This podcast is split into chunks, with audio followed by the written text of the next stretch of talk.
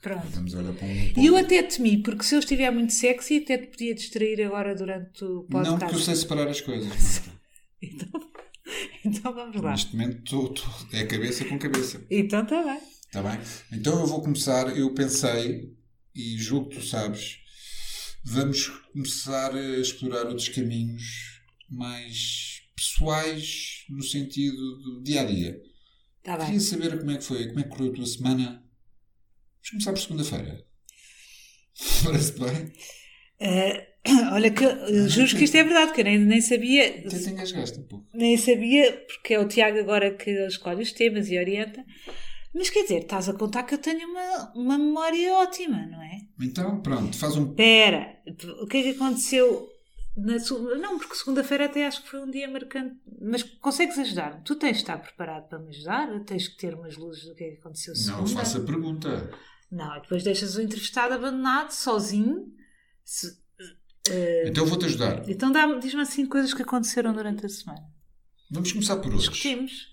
Discutimos, ah, é verdade. Discutimos. Discutimos uma forte discussão. No auge foi no Marquês de Pombal. No... Foram aquelas viagens de carro que toda a... vão se identificar as pessoas, porque é aquele silêncio, o chamado silêncio ensurdecedor. Que estávamos tensos. É um silêncio ensurdecedor, cabe ah. tudo aí, que é um ah. silêncio, existem duas pessoas. Pois é, pois é. Mas quando se diz ensurdecedor, porque é tenso. É, porque é tenso. Já está. É um bocadinho um contrassenso, porque o silêncio, em princípio, não é ensurdecedor. E nós estávamos... Mas é um foi clima, super bom essa discussão. Os brasileiros chamam um clima. Um, mas às vezes é mais às um clima. Às vezes é outro, mas é um clima... Sentia-se, não é? E, e porquê? Se calhar não explicar porquê já não é tão interessante. Vamos só dizer que correu bem, uma boa discussão. Porque exaltámos, agitou as águas. Agitámos. Tu... Era preciso mover as águas. Eu acho que as pessoas vão se identificar com isto. Quando uma pessoa... Tá... Posso pensar um pouco? Podes, podes. As, se as pessoas aguentarem silêncio, porque às pessoas, as pessoas tem, estão angustiadas. Já as treinei para aguentarem. E elas podem também precisar de buscar qualquer coisa e, e, e aproveitam isso. Então o que aconteceu foi o seguinte: eu comecei a sentir sinais teus de pequenas embirrações que no dia a dia tu revelas, relevas, não tenho me enganar. E, coisas pequeninas com o carro, põe agora, não ponhas já na automática. Começaste a implicar, o chamado implicar. É, e não é... foi uma, não foi duas, nem sequer foram três. Até que eu disse, basta, para mim próprio, vamos lá então. Perceber de onde é que isto Perceber de onde, de onde é que vêm as origens, porque nós combinámos uh, no princípio da nossa relação. Aliás, quando tu... Isto é tudo positivo, não é? Claro. O que eu disse, se bem te recordas, no jardim que depois nós passámos a chamar o Jardim dos Namorados, que é o Jardim do Torel, um sítio muito interessante, e que eu disse, sim senhora, mas eu gostaria de, de estar numa relação sem fazer joguinhos, uma relação assim, completa, cada um tem a sua vida, mas não há aquele, aquele joguinho que é desgastante do agora vou esperar este tempinho para telefonar, a mensagem, etcétera. Pronto, e quando combinámos isso, também falámos na transparência e depois no decorrer da relação, nós já nos conhecíamos, já falámos sobre isso, tínhamos, algo, tínhamos à vontade, tínhamos e temos à vontade um com o outro. E então decidimos, neste momento estás-me a fazer uma festa na cabeça. Tudo seu. E, e dissemos que não íamos deixar passar estas coisas em claro, porque várias irritaçõezinhas, se não faladas, depois... constroem uhum. uma pequena montanha que depois é muito mais difícil ultrapassar. E então foi bom, porque aproveitámos o, o trânsito maravilhoso da cidade uhum. de Lisboa e fomos construindo a discussão, exaltámos, falámos uma discussão normalíssima que as pessoas têm, que é sempre tentamos ganhar, não é, com argumentos, uns mais válidos, outros menos, e pronto, acho que empatámos. Acho que empatámos. Sim, e depois fomos, querida, estavas a ganhar, estavas a ganhar, mas eu depois também virei um bocadinho e, e depois também contra-argumentei. Tu até ficaste assim meio que, não sei, abananada, pode-se dizer o termo. Sim, então. E, mas depois eu próprio fiz uma meia-culpa e disse: não, tens razão. Não é que aconteça sempre, também já aconteceu Sim. do teu lado. Tens razão, se calhar aquilo que me falaste, que não é preciso especificar, não é? Porque já são coisas mais, não é por serem nossas, mas mais picuinhas, não é? É preciso um contexto.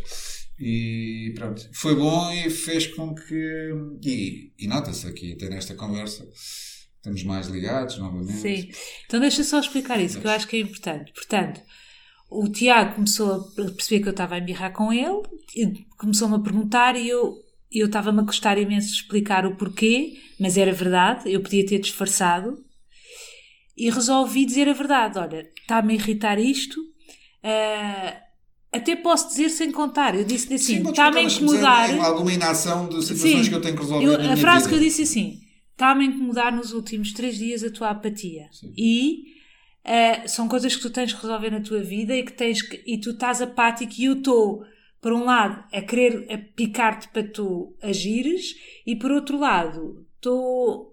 Depois falei-te disso, que havia uma parte que não tinha a ver contigo, que tinha a ver, percebi que tinha a ver com a minha ferida, que é tu... abandonares algumas coisas da tua vida, também abandonares um pouco a relação. Eu, eu li assim, então levei um bocado como rejeição, não é?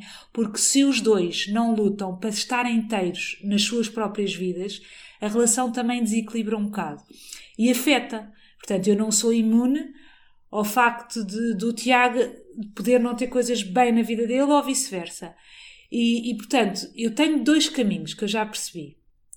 Uh, ou eu ignoro, porque não quero ser, uh, não, não quero estar sempre em cima dos assuntos, então ignoro, mas isso tem um preço, que é, se eu ignoro e eu começo-me a afastar de ti, e tu começas a sentir, e começas-te a sentir pouco amado, e começas-te a sentir pouco acarinhado, e depois eu tento disfarçar, porque quero ignorar e deixar as tuas questões contigo, só que não, é uma fórmula que não resulta. Então o que é que eu percebi? Caramba, ainda hoje falei com o universo assim, eu tenho mesmo que pôr a mão na massa nos assuntos, eu escuso de fingir que sou uma, uma pessoa zen e que está, completamente zen e que está acima das questões mundanas, porque a vida está-me sempre a exigir alguma humildade e que eu tenho mesmo que pôr a mão na massa. E depois, quando eu comecei a falar contigo e a dizer as coisas que me incomodavam, começou a desaparecer essa distância que existia entre mim e ti. E outra coisa que eu pensei foi que, quando tu me disseste aquilo no jardim dos passarinhos, passarinho? Não era passarinhos, não sei porque é que disse isto. Há um jardim dos passarinhos, é, é onde? É em Campo Tórico? Já não sei. Não, foste tu que... É dos namorados, namorados. No jardim dos namorados, quando tu, quando tu me disseste isso, eu quero uma relação, mas que se diga tudo e que, e que a pessoa não tenha medo de dizer as coisas. E eu na altura até te disse, eu acho isso lindo e também quero isso. Mas há uma relação amorosa contém pelo menos uma pequena porcentagem, nem que seja mínima, de algum jogo de sedução. Porque é um bocado isso. Um homem e uma mulher é um jogo de imã, de afasta. E isso também ajuda à sedução, à pica. Mas podemos só manter isso no mínimo e reduzir tudo o resto. E para este tipo de relação que nós queremos, e hoje de manhã também estávamos a falar, é preciso muita coragem, porque é preciso... Ainda hoje de manhã estivemos a falar de questões difíceis para todos os casais, que é questões de dinheiro, questões de... Hum, questões de, de crenças que nós temos de antigas, de, de pequenas mentiras, mentiras que às vezes há e que a pessoa pensa que não tem importância nenhuma e que o outro pode intuir que é mentira e vai-se afastando para não parecer mesquinho e não perguntar o que é que é constantemente. O que é que ele faz? Não, não diz nada e deixa passar, mas vão ficando pequenos grãos de areia na relação, que depois, quando a pessoa vai a ver, já, está imen- já são muitos. E eu acho que uma grande vantagem de nós só nos termos encontrado romanticamente nesta fase da vida é porque tu, eu já tive um casamento de onze anos, tu tiveste um de dezoito, e isso é uma grande ma- mais-valia para nós, porque... Nós já sabemos, na prática, se nós nos tivéssemos encontrado antes, não é? Nós iríamos cometer os mesmos erros da praxe de toda a gente. E, e isso, agora, não, tu já, tive, já aprendeste imensa coisa no teu casamento que não resultou. Não dá. Não, esta coisa da pessoa não falar, deixar, não, não dizer, ou estar blasé, ou tar, não dá. E isto é o nosso grande mais-valia. Nós já vimos, já sofremos com os nossos casamentos passados e podemos trazer alguma coisa de novo e arregaçar as mangas. E, e, e hoje, o que, que nós falámos também, que é, e que eu estava a dizer, se for uma relação com verdade, eu estou disponível para enfrentar isto sempre, enfrentar tudo, todos Até os problemas. Foste mais eloquente e tudo. Se for agora, mas isto é, é duro, por isso é que as pessoas disfarçam, porque o mundo, aquilo, aquilo que esta sociedade ocidental nos exige de correria, tudo promove para, para a pessoa ir negligenciando a relação e não ir falando e não ir... Uh, uh, portanto, isto é duro, meter a mão na massa, eu ter coragem para hoje de manhã acordarmos, é uma sexta-feira, tu tinhas que ir trabalhar, fazer as tuas coisas, eu também, e eu dizer-te assim, não, vamos acordar, vamos meditar vinte minutos e vamos ali para a sala, nos sofás amarelos, que são os sofás que nós usamos aqui para ter conversas sérias, pomos-nos dif- de frente um para o outro. Se trabalhamos ao milímetro de relação, não é? Sim, e quando negligenciamos, que foi o que aconteceu nos últimos quatro dias, dá aquela discussão no Marquês, portanto... Sim. Não dá, essa fórmula já tentámos nos casamentos antigos, não dá. Então sentámos e falámos. Às vezes eu acho que faz bem uma discussão e às vezes até ser um bocado agitada, as pessoas não conseguem, é utopia.